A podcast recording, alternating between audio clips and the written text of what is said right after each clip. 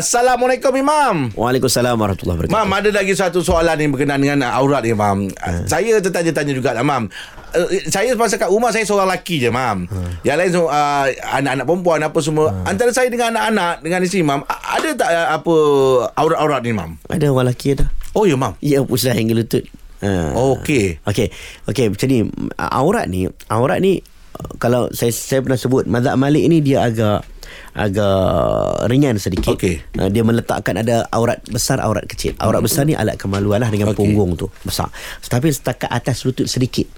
Sedikit dimaafkan berdasarkan uh, ini istidlal mereka mereka pernah menyebut tentang dalam perang Ha-ha. Nabi pernah terselak paha Nabi Ha-ha. ada yang kata terselak paha tu terselak Ha-ha. tapi Mazhab Malik kata mustahil Allah men- menampakkan aurat Nabi. Hmm. Ha, lepas tu ada ketika Nabi pernah duduk dalam rumah Aisyah kata uh, masuk-masuk rumah Abu Bakar masuk rumah kain Nabi terselak.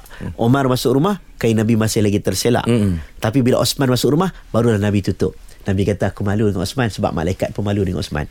Jadi ulama ulama bincang, oh maksudnya paha ni aurat ke tidak?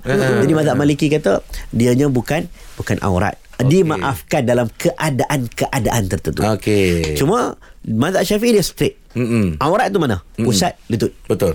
Eh, jadi kita mazhab Syafi'i ni kat rumah ni Mm-mm. kau boleh tutup lah pusat hingga lutut. Tak pakai baju tak apa. Ha ah. Ha, Kan pusat mereka hingga- je lah. Ha boleh. Ah, cantik dah tu, ha, ha. Kadang-kadang terkeluar atau selak-selak tu dimaafkan dalam, Okey. dalam rumah. Ha, kat luar rumah tu kalau boleh tu janganlah. Ha ah. Kadang-kadang kita pakai sop pendek tak mana sop pendek tu kita pa- pakai lebih lah lutut. Ya, ya, ya, ya. Pakai betul, tak ada ngah. Ha.